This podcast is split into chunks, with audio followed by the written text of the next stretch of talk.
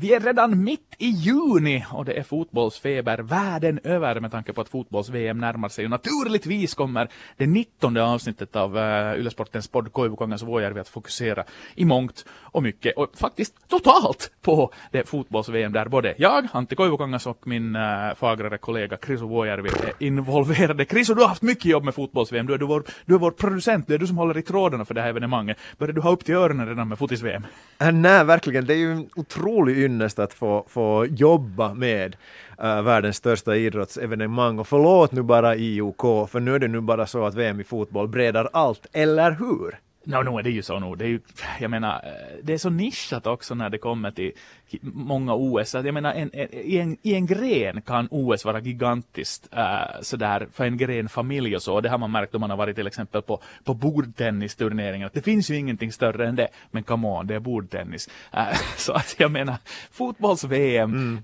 vad är det, 212 nationer uppställda och ännu ytterligare säkert 50 territorier som skulle vilja vara med där. Och det är 32 som tar sig igenom ner nålsögat. 31 då om vi utesluter de här ryska världarna. Så nej, nu är det ju ett gigantiskt mm evenemang. Och det är ju stort Chris för oss också. Absolut, samtliga matcher sänds ju live. Eh, uh, TV2 är huvudkanalen. Uh, under den sista gruppspelsomgången så spelas ju de här gruppspelsmatcherna per grupp samtidigt. Då gäller det att kolla på den ena matchen på TV och den andra matchen via en uh, pekplatta eller en dator via Yle Arenan. Och det här rekommenderar jag varmt. Det är otroligt dramatiskt och underhållande att titta på två matcher samtidigt. Och samtliga matcher sänds ju oberoende alltid live på, på Yle Arenan. Ja, det är ju roligt det där också förstås. Det kan ju gå så. Jag har ju varit med om det här i min tidiga referentkarriär att, att en grupp har fullständigt avgjorts mm. och man har haft en, en dead duck match att referera och man har insett nu och då har man dessutom varit oftast naturligtvis på arenan för den mera spännande matchen då kanske gruppfinalen har gått till TV2 och så har man suttit där med vad ska vi nu dra till med i det här VM skulle det kunna vara sådär Australien, Peru och veta att, att det är morsan och två till som tittar.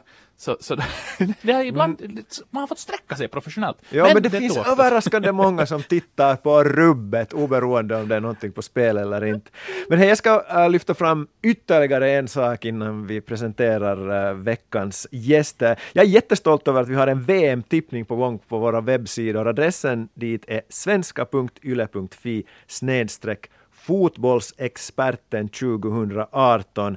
Här gäller det alltså att tippa slutresultaten i samtliga gruppspelsmatcher och från och med sen slutspelet så räcker det med att tippa rätt lag som avancerar match för match. Det blir ett sånt slutspelsträd sedan och ju längre man går i turneringen desto mer poäng finns det i potten och det kommer att vara en online resultatuppföljning efter varje match så du kan se just vilken placering du håller just nu och, och så småningom, det vill säga imorgon, så har våra kodare lovat att man kan skapa de här egna grupperna, det vill säga det är jättepopulärt att inom VM-sammanhang uh, ha såna arbetsplatstippningar eller kompistippningar, men det kan man göra nu inom ramen för den här uh, Yles VM-tippning, så, så svenska.yle.fi snedstreck fotbollsexperten 2018. Mm, en sån har vi ju faktiskt med oss Exakt! Idag. Det vill säga en fotbollsexpert. Förlåt den otroligt dåliga Åsnebryggan. Det var egentligen en liten en planka över en bäck. Men hej på dig Jani Lyski! Hej och tack så mycket för att jag får vara en del av det här programmet. Ja, och projektet dessutom. Du skulle ju sitta och fotbollsexpert kommentera med oss under, under VM några matcher. Så det här, är ju, det här är ju ny landvinning för dig. Du har ju nog varit vältalig alltid när vi har intervjuat dig under våra sändningar längs med åren. Men nu är det lite annat kanske nu va? Ja, verkligen. Vi får se om jag får kalla fötter när VM väl drar igång och, och, och får munsylta och inte får någonting fram. Men Nej, vi ska nog hoppas att det där ska bli, bli, bli riktigt bra. Jag ser fram emot det här. Det ska bli riktigt, riktigt spännande och roligt. Ja, vi har ju hårdscoutat dig för att liksom handplocka in den bästa expertisen vi hittar i svensk Finland och du har ju en gedigen karriär både inrikes och utomlands och på Åland att, att blicka tillbaka på landslagsspel dessutom. Så att eh, en fråga jag undrar över, med tanke på att jag vet att du är, du är i yrkeslivet i dagsläget, familjefar, många järn i elden. Finns fotbollen med på något hörn? Alltså spelar du fortsättningsvis fotboll? Jag har dålig koll på den åländska seriehierarkin. Jo, jag håller nog koll på, på all fotboll och så vidare. Att det är, fotbollen är en så stor del av ens liv så inte kan man bara, inte kan man bara helt strunta i det och hoppa av fullständigt. Utan, men däremot så måste jag nog säga att jag tror inte att jag har satt min fot på en fotbollsplan sen i oktober sen jag la av. Däremot har jag ju satt bakdelen i soffan och, och, och kolla, på, kolla på matcher. Att, att, eh, jag följer på TV, jag följer i media, jag följer på, från, från sidan men inte på själva plan heller. Där, där har jag nog tagit steget bort helt och hållet. När tar du steget tillbaka? För nu måste det ju finnas ett sug va? Man kanske måste göra en comeback. nej, nej, nej, det tåget har nog farit. Jag, jag märker när man är ute och joggar eller rör på sig, spelar något tennis eller någonting att det, ja, gick det långsamt på fotbollsplan så går det nog ännu långsammare nu. Att det är nog, det är nog, det, nej, det blir nog, det blir nog ingen, ingen comeback. Ja men då får du istället slå dig in på den här nya banan som expertkommentator på Yllesporten och det får du göra nu i det här poddavsnittet som vi väl Kriso kickar igång va? Mm. Det är dags alltså för avspark vad beträffar den första halvleken av Ylesportens podd. Och vi inleder sådär klassiskt finländskt. Vi grottar ner oss i det negativa, potentiellt negativa, vad VM i, i turneringen i fotboll beträffar. Finnarna brukar ju säga att pessimisten blir inte besviken, så följaktligen min första fråga lyder vad är det sämsta möjliga utfallet av VM-turneringen som sparkar igång på torsdag? Det är underbart att du, underbart att du börjar med så här härligt positiv fråga för att Det var Antti som tvingade mig till det. ja, det var det. Ja. Nej, men jag, jag, kan väl tycka att åtminstone att det är klart att något värsta som kan hända är väl någon form av terrordåd men, men, men om vi nu ska titta på, på det fotbollsmässiga så, så hoppas jag åtminstone att vi slipper höra om mutor, våld och, och doping. Att får, vi, får vi hålla oss ifrån det så då, då tror jag att det här kan bli ett riktigt, riktigt bra VM. Jag tycker också att dukningen är ju fantastiskt rent fotbollsmässigt mycket att se fram emot. Och så är det ju så sjukt hur Europacentrerad man blir själv och hur blind man är för hur mycket bra fotboll det spelas världen över, framförallt i Sydamerika. Så, att, så att det är alltid ett, ett helt nytt game om man tänker på att vi hade en bra och stor EM-turnering när det senast begav sig med mycket, mycket intressanta grejer på gång där. Så att, så att det redan gör mig positiv, men, men det negativa är naturligtvis just det här, den här, de här farhågorna för när saker och ting äger rum i Ryssland, när folk ska resa dit och ta sig fram, kommer de att lyckas med det, hur mycket kommer gäng att svindlas, hotellbokningar har redan brutits och bokats om till hisnande priser, allt det här. Och sen där i grund och botten för fotbollens del så är jag sådär små orolig för att det kommer att bli väldigt målsnålt och tillknäppt Nu finns det nivåskillnader i den här turneringen som, kan, som kan få det att halka iväg. Vi kommer aldrig att nå upp till de här 5, någonting målen på 50-talet när fotbollen gick liksom på, på, totala övervarv. Och hoppeligen skulle vi inte heller komma ner till, till VM 90-siffror med 2,2 mål per match. Och jag tyckte ju på något sätt för mig själv, för mitt inre öga hade jag en minnesbild av att förra EM-turneringen, nog var det ju helt okej okay, och mycket mål och sådär, men kanske undantag för finalen, men sen till min fasa så alltså, insåg jag ju att målsnittet äh, i Frankrike var 2,12! Det är ju jättelite! Det är ju sådär Ekenäs IF i division 1 just nu. Så att, nej, det är liksom, jag vill, jag vill se mål. Min morsa skrev på Facebook här i veckan att, att det finns inget tråkigare för henne än en 0-0 match. Och då borde jag ju som fotbollsproffs, uh, vad, vad beträffar att jobba med fotboll, säga att nej, det finns mycket intressanta taktiska dimensioner i att se i en 0-0 match och man kan lära sig med bullshit. Det ska göras mål och det vill jag se mm. nu i den här turneringen, för annars blir det ett dåligt VM. Ja, alltså, jag kan inte låta bli att ta fasta på vad du säger här till sist nu. Den här fotbollsanalytikern Michael Cox, Antti du vet åtminstone, ja. för vi brukar ju hänvisa till honom stup i kvart. Och jag gör det nu också. Uh, han har ju redan i par repriser talat i samma ordalag som du, eller vill säga att, att han har varnat för att VM-matcherna inte kommer att bjuda på, ska vi nu kalla det, särdeles mycket glad fotboll. Det blir inte mycket sådär gegenpress eller Jörgen Klopp Uh, mång, och, och, och Cox har ju lyft fram till exempel den här matchen, fa Cup-finalen mellan Chelsea och Man United, att många var så besvikna över att uh, det var så tillknäppt och det var målsnålt och så vidare. Men Cox han hävdar att det här kommer vi att få se många gånger under VM. Och jag tror att, att det här stämmer, lite som Antti du var inne på. Om man läser sig in på de här lagen så det är ganska många av dem som tänker defensiva formationen först. Det blir många bussar som parkerar stabilt i, i Ryssland, tror jag. Men eh, sen håller jag kanske inte riktigt med dig om att, att är det här nu så beklagansvärt. Eh, inte egentligen.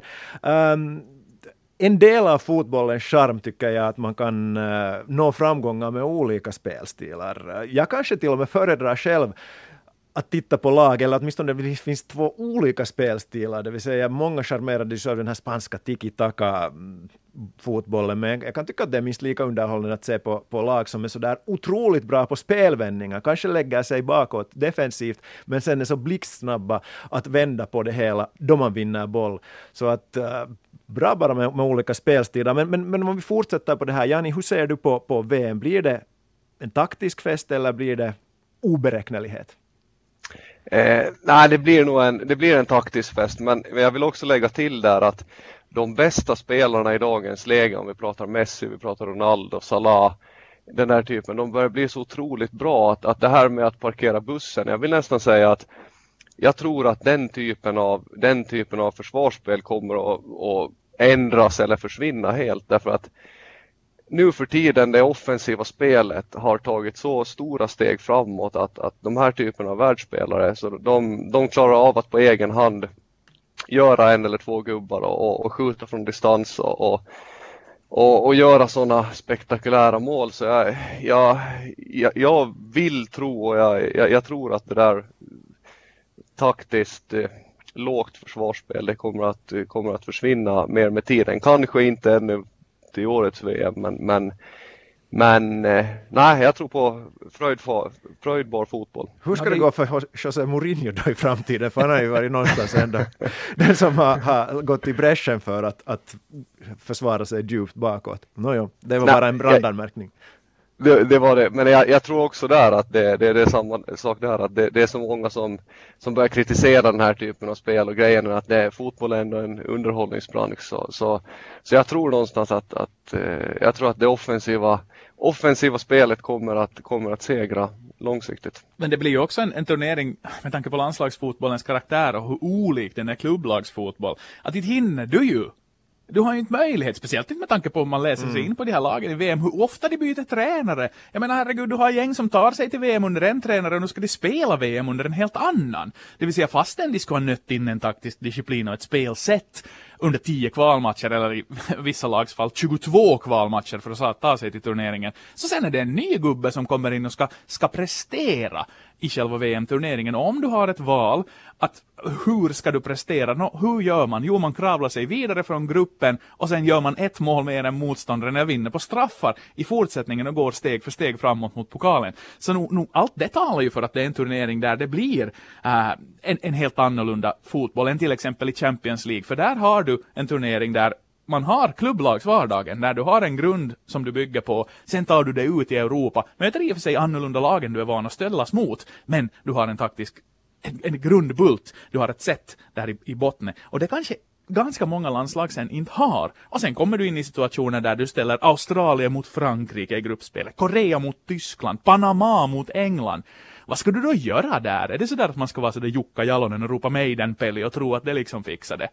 Mm. Eller ska man liksom bara gå på att, att, att här måste vi minimera skadan för att ha en bättre målskillnad potentiellt för att ta den där andra platsen i gruppen. Det måste ju liksom, det är så resultatdrivet så att det, allting redan talar ju för att det blir en taktisk fest. Mm. Och sen du nämner de här storklubbarna, klubblagsfotbollen så, så säsongerna är så brutalt långa, så det är kanske det för att återkoppla till det vad jag frågade allra först, vad jag är mest oroad för sådär fotbollsmässigt, att är de här superstjärnorna som man ändå vill se allra mest. Så på hurdan nivå kan de prestera med tanke på hur långa säsonger de haft bakom sig och tiden till VM har varit ganska kort. Och jag tror till exempel att en som, som Neymar, så det kan ha varit en, en blessing in disguise att han har varit skadad de senaste månaderna och verkar vara på väg uppåt. Men, men hej, um, vad säger ni om VM-tempen generellt då, och om vi talar kanske specifikt då att vi har tre nordiska länder med, så höjer det på vårt intresse överhuvudtaget, Jani?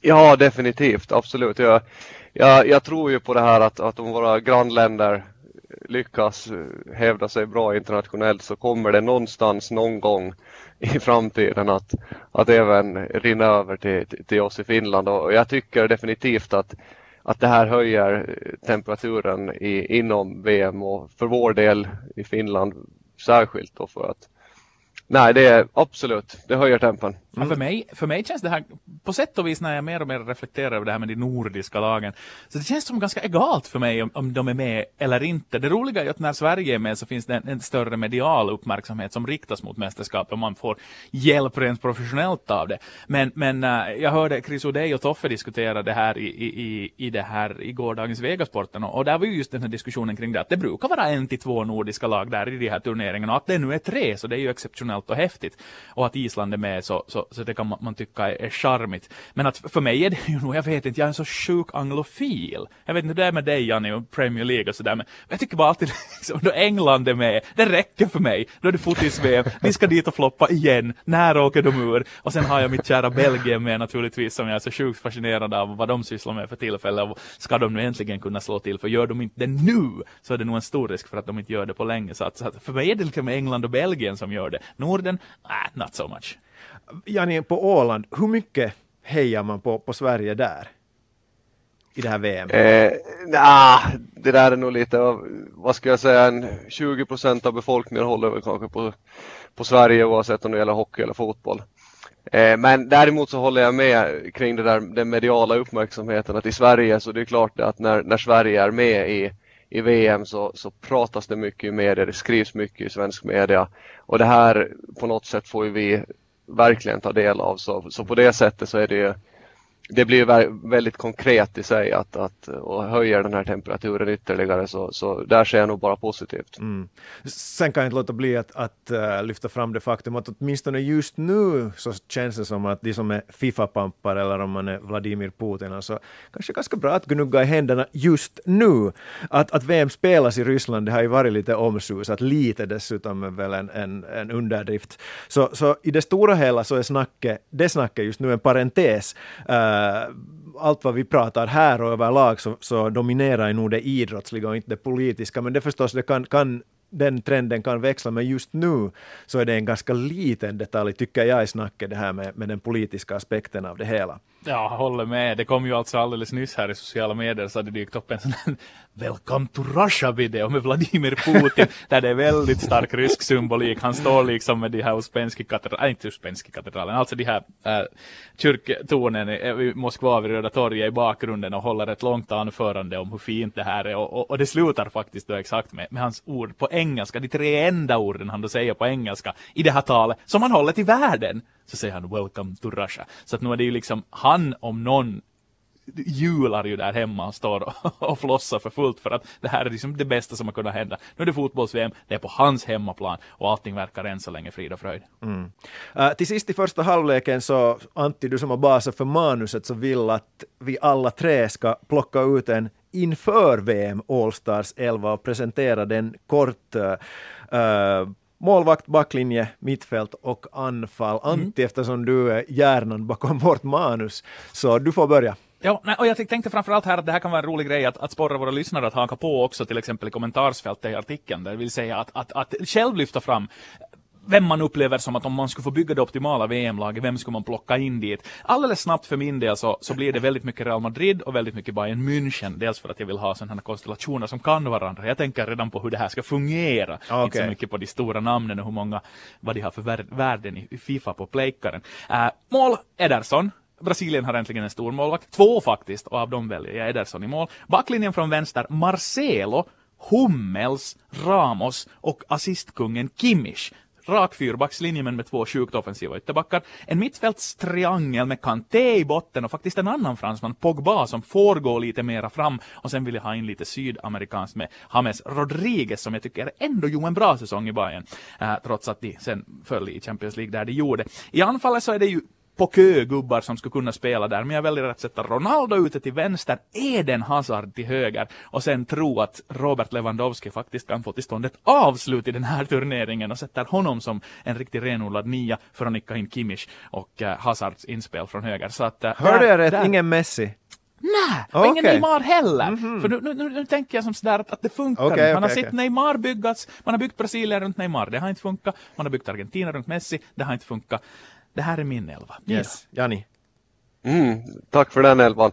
Eh, jag börjar uppifrån. Jag, jag, jag har faktiskt gjort som så att jag sätter Ronaldo, Messi och jag har valt Salah trots att det nu är kanske osäkert om han ens kommer att delta i VM. Men, men jag tycker att med den säsongen han har. Och på pappret tycker jag att de här tre spelarna det räcker. Bara man ska sätta någon form av starkt defensivt lag under så kommer de här tre att avgöra sen, sen matcherna till, till fördel. Men, men mittfältet blir ändå Luka Modric, Toni Kroos, Kanté, Kevin De Bruyne. Eh, kanske inte särskilt defensivt lagt, nåja, men, men de kommer inte att låna ut bollen heller. Eh, en trebackslinje på faktiskt Kyle Walker, Sergio Ramos och Boateng. Mm. Och i mål så följer jag Koivu Kangas där och sätter Ederson. Yes. Bra! Uh, jag har försökt kanske lite ta in några spelare som äh, inte... No, egentligen är det bara en när jag ser på det, men här kommer det. Målvakt David de Gea, äh, backlinjen Jordi Alba, till vänster. Mm. Mittbackarna Kalidou Koulibaly och det är här vi vill ha en afrikan med och jag tycker att han är alldeles strålande. Uh, Sergio Ramos och till höger Joshua Kimmich precis som, som Antti hade. Uh, tre mittfältare, Toni Kroos, Casemiro ligger lite lägre, Kevin De Bruyne som offensiv innermittfältare och i anfallet har jag då Playstation-spelarna Lionel Messi, Cristiano Ronaldo och Neymar. Ja, det, det, det är jättebra elva det där också. Hej, vi har slagit oss in på den här individuella linjen, så ska vi fortsätta på den i vår andra halvlek? Yes.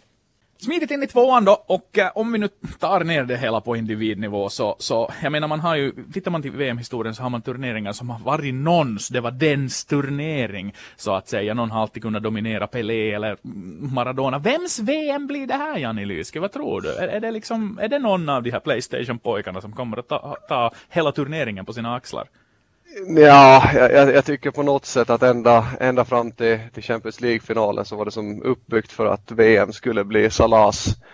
Eh, ur många hänseenden. Dels att, eh, dels att han kommer från ett lite ovanligt fotbollsland, eh, representerar en religion som, som kanske inte är särskilt representativt inom fotbollen annars.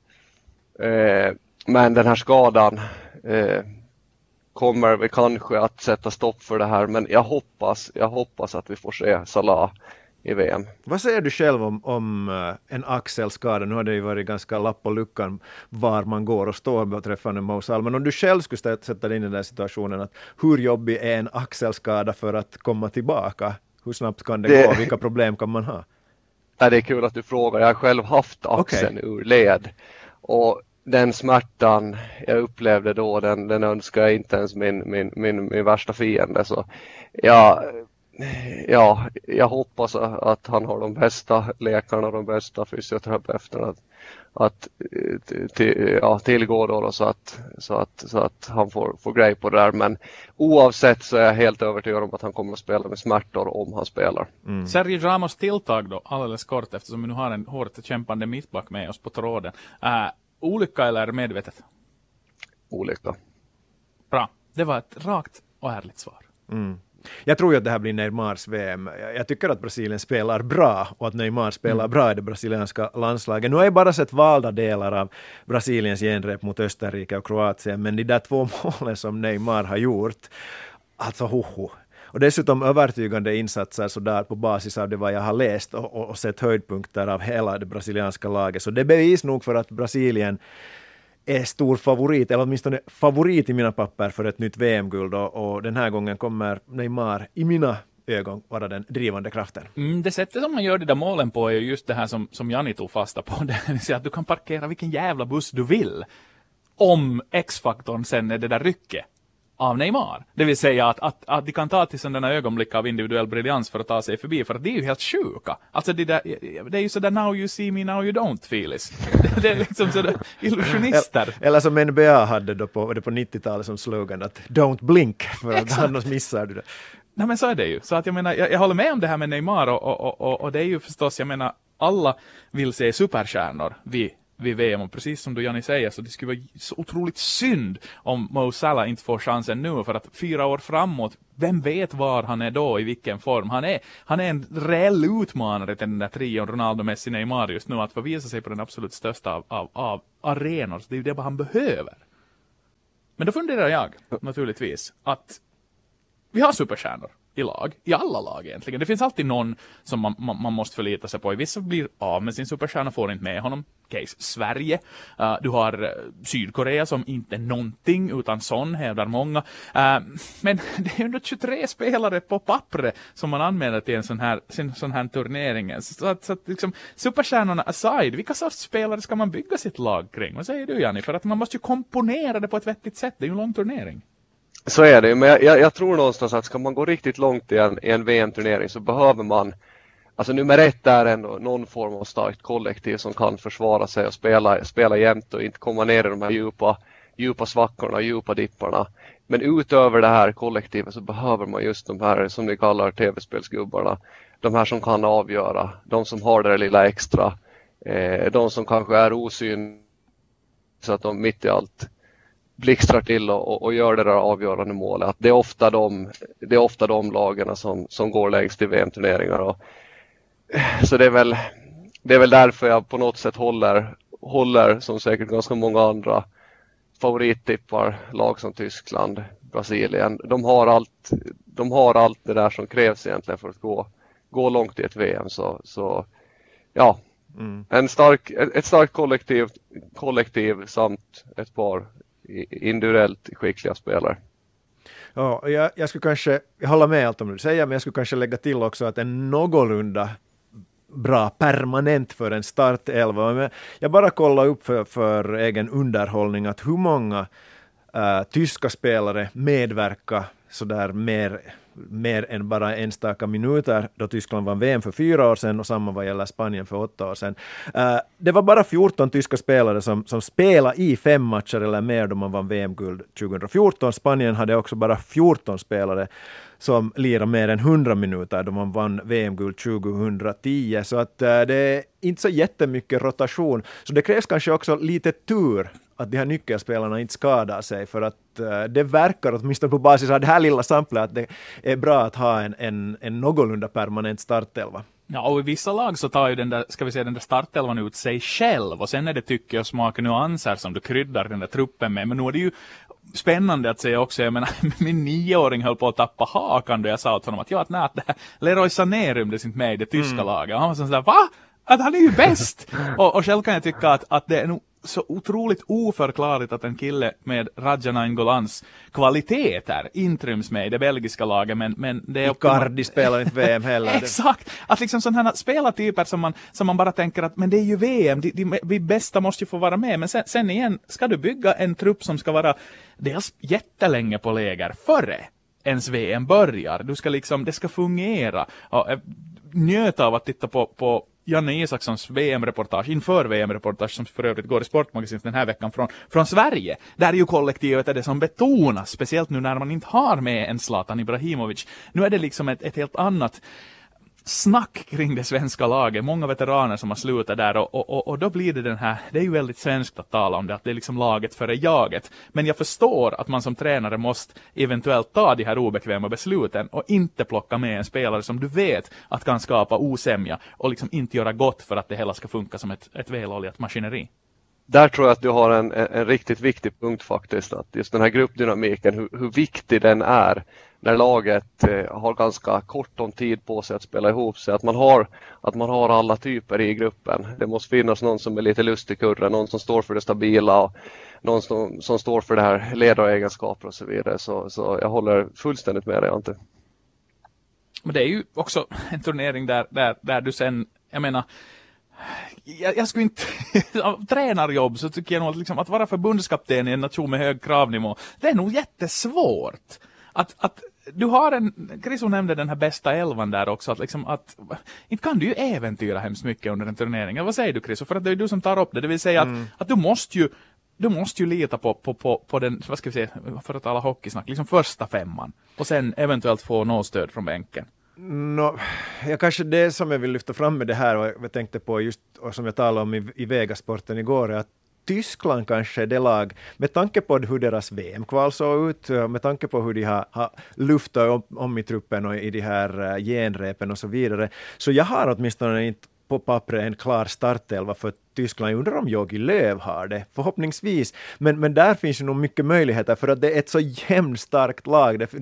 Just Edith, Sané ryms inte ens med i truppen så att det är kanske det största frågetecknet för mig då jag tittar på det här tyska laget. Att, att har de en klar tanke vilka elva som ska starta? Jag vet inte. Ja, behöver man det? Ja, Janni, när ni vann guldet i tiderna, så hur mycket byggde det på att, att, att spelarna, de nyckelspelarna var så pass trygga i att de visste att de spelade vecka ut och vecka in och visste var de hade varandra? Eller hade de en sån där hade, hade det, fanns det en sån här Zinedine Zidansk förmåga att hålla alla på tårna, att alla kände sig engagerade i det ni gjorde då? Hur funkar det? Ja, jag, tror, jag tror att för vår del så handlade det just om det att vi höll oss skadefria.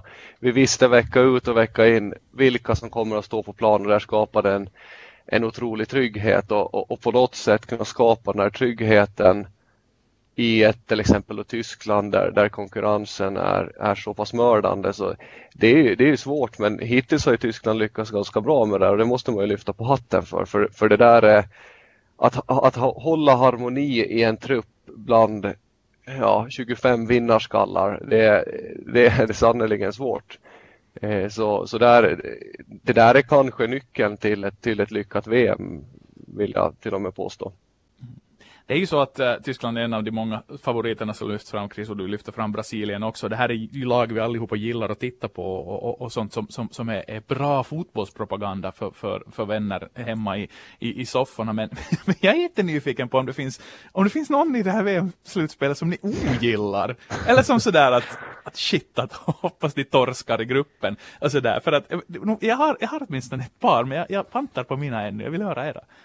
No, jag, tycker ja, jag, jag, jag kan nog säga att genuint ogillar, det, det, kan jag nog säga att det, det, har jag nog inte. Men det finns ju inte har någon relation till. Jag gick igenom all, samtliga lag och jag kom fram till att jag har ingen som helst relation till ett Saudiarabien. Jag tror aldrig att jag har mött någon från Saudiarabien. Jag har inte pratat med någon. Jag har aldrig varit där. Eh, och det ställer mig, i, från alla andra länder så finns det någon som jag spelar med, någon som jag känner som jag på något sätt kan förhålla mig till. Men Saudiarabien är Ja, men, men genuint ogillar, nej, det, det, kan jag nog inte säga. Men visst, jag, man måste ju hoppas då Jani, att jag nu vet inte, jag, jag har inte spelschema framför mig. Men Chris, nu har du väl plockat in Jani och sitta expertkommentator på någon match av Saudiarabien? Vi får hoppas det. Vi får verkligen hoppas det. Nej, jag tycker också sådär personligt så, då man jobbar med det här så måste man ju höra till proffsigheten att, att hålla en distans, att, att sen nu där börja ogilla ett lag så kanske nu inte helt korsar. Uh, men, men så där på 80-talet då, då jag var i allra högsta grad enbart en fotbollssupporter, då var mitt favoritlag i VM och EM-sammanhang uh, eh, Danmark, så då ogillade jag nog skarpt eh, Spanien med Emilio Butragenio och de här då, då de gav respass till Danmark ett, ett par repriser och det blev dessutom risbastu någon, till exempel i VM 1986. Sen kanske jag tycker sådär att äh, det är osympatiskt det som Ryssland sysslar med sådär på det politiska planet, världspolitiska planet. Men inte har jag nu något emot det ryska fotbollslandslaget. Jag var på plats också under um, Champions League-finalen mellan Man United och Chelsea. Jag tyckte att, att de ryssar som jag hade kontakt med då, fotbollsvänner, så det var ju otroligt varma träffar och, och de var genuint intresserade över varifrån man kommer och vilket lag man hejar på och så vidare. Så att, så att uh, inte ens där, men, men jag undrar så där om jag kastar ut en brandfackla, vet inte, vi har väl alla lyssnat på den här svenska fotbollspodden Toto Balutto, där de som drar den så tycker att, att de börjar fått nog av den här isländska hypen och de tycker att eh, den isländska vulkanen börjar vara tröttsam. Håller ni med om den här utsagan? Jag, jag, jag upplevde inte EM i och med att jag bodde i USA då, men, men Jani och Antti eh, börjar den isländska hypen gå, ha gått till överdrift vilket leder till en motreaktion? Frågetecken. Nej, absolut inte. Jag, jag hörde också det där avsnittet i Tutto Balotto och jag, jag, jag, kände inte alls igen mig där. Jag hoppas sannerligen på Island. Vem kan, vem kan inte tycka om Island. Vad har de? 300 000, 300 000 invånare på ön och, och, och, och hela, hela ön stannar till när, när landet spelar fotboll. Eh, nej, de kom med storm och de tog mig med storm och jag, jag, jag hoppas jag tror inte, men jag hoppas att deras saga får, får, får en fortsättning här i VM. Nu är du ju Janni lite sådär öbojävig här. På din, din egna bakgrund. Men, men jag, jag håller med. Och, och, och det här, jag hade ju dessutom glädjen att, att besöka Island under förra veckan och, och jag var där på reportageresa och, och, och pratade med fansen och upplevde det där hela, den där hypen. Och, och det som slog mig där, det var en träningsmatch mot Lasse Lagerbäcks Norge. Uh, och hemma arenan, bra, bra tryck och sådär, mycket folk. Men just det, jag, jag, jag hängde med de här fansen inför den där matchen. Så just den där kärntruppen där, då är ju som sjukt lite. Alltså 350 000 invånare och, och sen gallrar du bort dem som du kanske gillar någon annan gren, typ handboll eller basket eller något sånt. Så, så liksom det, det, det, blev bara en sån otrolig hype att man gick man ur huvudet för fotbollen och det kan jag gilla. Sen, sen kommer det att vara besvärligare hela logistiken att ta sig till Ryssland och allt det här nu. Så att, att jag, jag tror, de har ju en lite småelak grupp där med Argentina, Kroatien och Nigeria så att någon lätt resa vidare från gruppen har de inte men jag, men jag tycker definitivt att man ska de är nog värda värd all hyllning och, och, och hype och kan nog ställa till en liknande fest som i Frankrike så, så var jag nog inte bättre än det. Men jag måste plocka från er båda här för att jag hittade en ny källa till antagoni, insåg jag. För när Janni lyfte fram Saudiarabien som en, en, en, liksom, en blank spot på det viset. Att man inte har någon koll, man har inte något äh, förhållande. Och det har inte jag heller. Och så tar Chriso fram det här med Ryssland. Jag tycker inte heller den där ryska truppen är så superintressant. Dels för att de alla nästan spelar i Ryssland. Och ålderstiget och sådär liksom lite, man inte vet var man har dem.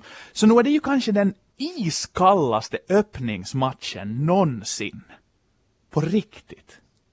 Ryssland-Saudiarabien, va? inte det jag menar, det, jag kommer att titta på den för att se vad Robbie Williams hittar på. Och för att det är en öppningsmatch. Och för att höra, Krisu sätter ju referatribban där. Nej, det är Toffe. Det är Toffe! Uh, så, så det är liksom sådär att okej, okay, här, så här låter vi i år, så här kör vi. Men liksom rent fotbollsmässigt, ouch! VM börjar! Ryssland, Saudiarabien! Come on! Tänk, tänk, att säkert en miljard människor kommer att följa Ryssland, Saudiarabien. Det är nog, ja. Det är någon systemfel någonstans. Men en nation ska jag ännu nämna sen som jag faktiskt lite tycker illa om just i den här turneringen av orsaker som följer.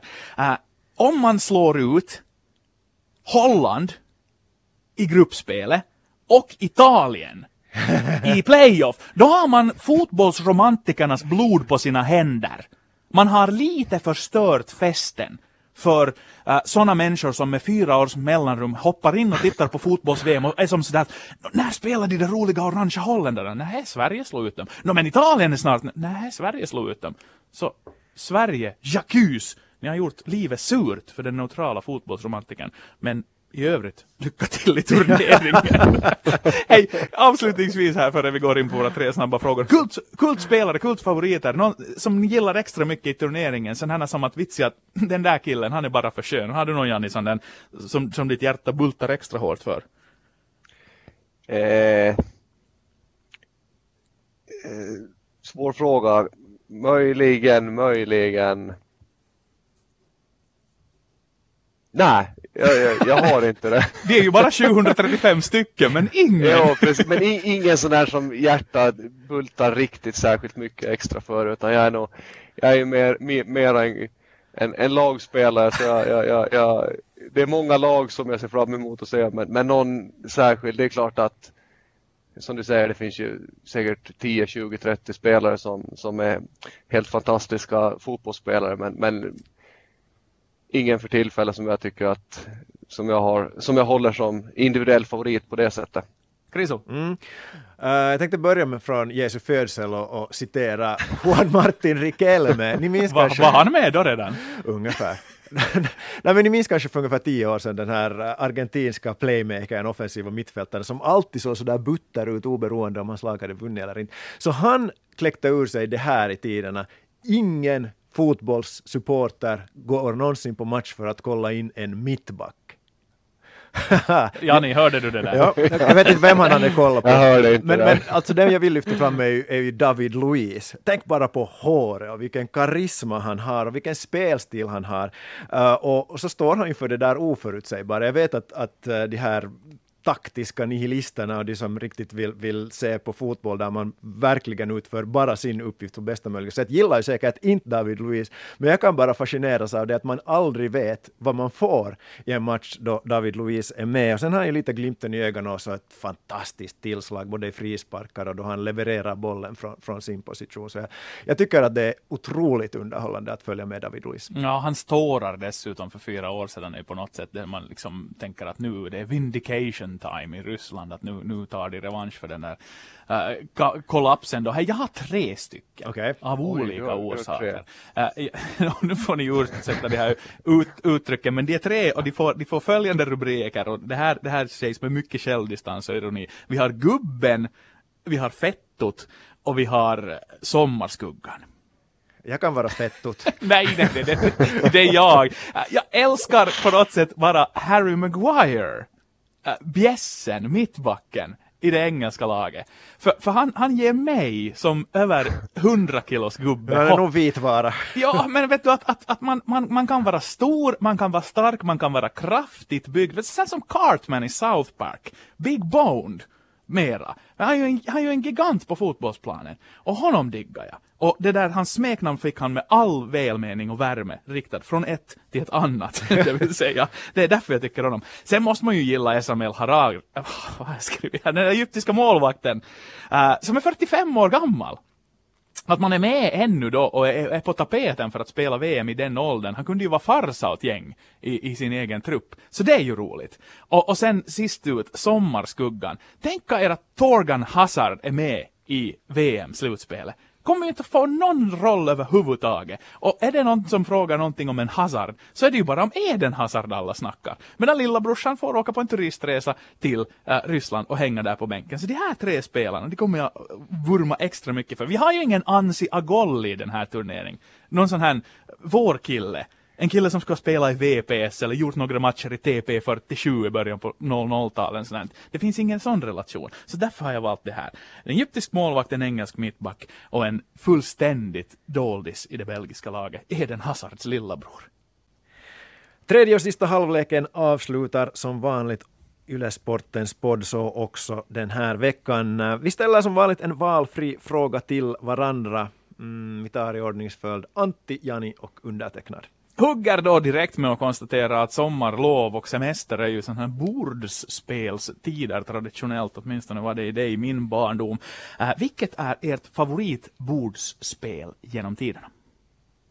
Uh, jag skulle säga bordspel är risk, där det handlar oh. om att, ja, där det handlar om att överta världen, världsdelarna. Uh, det spelade jag mycket i min ungdom och ja, jag höll väl ett uppehåll eftersom jag blev så arg efter en, efter en epi episod med risk. Men, men nu är jag tillbaks i bordspelet risk så det är någonting som jag rekommenderar i, under sommar, sommarsemestern att, att plocka, fram, plocka fram det bordspelet och, och köra ett parti med med, med sina vänner. Det är fint att du plockar risk med tanke på att det är liksom lite bordspel deluxe, det vill säga det är en nivå upp från de där spelen där man börjar med väldigt låg tröskel. Nu blir det ju nästan sådär strategi och rollspelsklubben här. Har vi en liten nördvarning på Janni Lyski? Ja, det, ja, det kan, kan nog hända. Men grejen är att det där, det där spelet det lockar fram så mycket känslor. Eh, du kan vara bästa vän med, med, med, din, med, med den person du sitter närmast ena sekunden tills han anfaller dig och din världsdel. Och, ja, eh, så det, det, det, det, är känslornas vågspelare. Det, det är ett fantastiskt spel. Jag tycker själv bättre om kortspel, men om jag ska välja ett brädspel, så ett bordspel, så säger jag Alphabet. Och det fick ju lite av en ny renässans i och med den här Wordfeud-appen som lanserades redan för, herregud, säkert tio år sedan. Men, men det tycker jag att var, var roligt i tiderna. Ganska sådär nördigt i och för sig med bara, bara en massa bokstäver och så ska du räkna poäng. Men jag har väl tidigare i podden också avslöjat att jag åtminstone i mina yngre år var ganska matematiskt lagd, så Wordfeud, mycket bra. Alltså eller Alphabet som ja, det, det är ju ett bra spel och det är ju intellektuellt stimulerande, det vill säga att om man nu ska spela någonting så, jag menar risk i all, all ära, jag menar världsdominans är ju stort i sig. Men just i Alphabet så hamnar du ju liksom gnunga geniknölarna. Gäller i och för sig risk också. Äh, själv äh, pendlar jag mellan TP och eh, monopol. Men eftersom monopolet hemma hos oss har fått en renässans i och med att sönerna verkar bli såna smygkapitalister båda två. Så, så monopol just nu är roligt. Och sen har det gett mig en otroligt eh, tidig relation till Helsingfors som jag sen har levt ut när jag som på vuxen ålder har varit min del i Helsingfors och konstaterat att nej men här är ju jag! Här har jag ju byggt hotell! Eh, Och sådär. Så att, eh, Vad var det där första du nämnde? TP? Trivial Pursuit. Ah, Visst, förstås, det är ju en vedertagen förkortning, Jag, Chriso. Hallå, jag tänkte på något. Beavis och Butthead och en TP for my bunghole. Nej, that's not Nåjo. going there nu. Tänk att du fick med Beavis och Butthead i det här. Det måste vara Janni Lyskis fel. Ja, men det är hans tur att ställa en, ställa en fråga. Jani, Ursäkta, ja hallå. din tur att ställa en fråga. Jo, eh, nej, den kom uppstå i morse när jag tog, tog juiceförpackningen ur kylskåpet och jag hå- håller ganska kallt i mitt kylskåp, plus två grader. Eh, och märkte att oj vad god juicen är. Sen tog jag gurkan och den har ju nästan förstörts i det här plus två grader. Så min fråga till er är, hur, hållt kallar ni, hur kallt håller ni era kylskåp och motivera då? Ja, för min del så handlade det liksom, sen flytten till Jakobstad för några år sedan, om så här lite som inspirerat av Dantes Inferno. Att det finns liksom olika nivåer av helvetet. Uh, det vill säga att jag vet inte, för att det, det, det är så avancerat det här kylskåpet som kom på köpet när vi köpte vårt hus. Att jag kan bara säga att inställningen ligger på någonstans mellan tre och fyra. Men sen är det anpassat sådär att luftflöden och allt sånt ska göra att det är olika temperatur överallt. För potatis, för sallad, för det där. Men det kan jag säga att min juice var också kall i morse, så någonting har jag gjort rätt. Så kanske jag ligger i den där plus två facken någonstans med dig Janni. Men att, ja ärligt talat, jag vet inte. Jag ska lägga in en mätare här så kan vi återkomma. Okej. Det här är en jätteintressant fråga, för jag tycker att 6 grader på vårt kylskåp blir perfekt. För eh, problemet är, precis som du Janne är inne på, jag har, det har varit på, på plus fyra och plus tre och så vidare, och då har just gurkor och till och med läsk och till och med mjölk stundvis blivit så att det finns lite isklumpar och då vet man kanske att det är lite väl kallt. Och sen dessutom så har vi- har vi, då man justerar det här reglaget, hur varmt eller kallt man vill ha det, så ibland då kylskåpet är välfyllt, ganska sällan i vårt hushåll, men i alla fall, så touchar man lätt den där, det där reglaget och då kan det bli på det här quick freeze-moden. Då har man plötsligt alla grönsaker förstörda, så, att, så därför också så har jag satt det på plus 6 för att uh, skona mina grönsaker. Lösningen är ju enkel. Köp mindre sallad. Mera Ja, det kan hända, ja. ja. Eh, till sist min fråga. Mm, det vankas ju semestertider, vissa säkert börjalärare bland andra. Mm, och många Those finländare, bastards. många finländare vistas en stor del av den tiden på sina sommarstugor eller på sina villor, kalla det vad ni vill. Eh, min fråga lyder, vad är den optimala längden på en stugsemester? Hur länge ska man vistas där? Fyra veckor under fotbolls-VM. Med iPaden i hand. Är inte det ganska bra svar? Okej. Ja, det är ju för sig sant. Men, men om, vi, om vi nu ta- tar bort det där från, från fotbolls så skulle jag säga att ganska rejält mycket kortare de facto. Två dagar.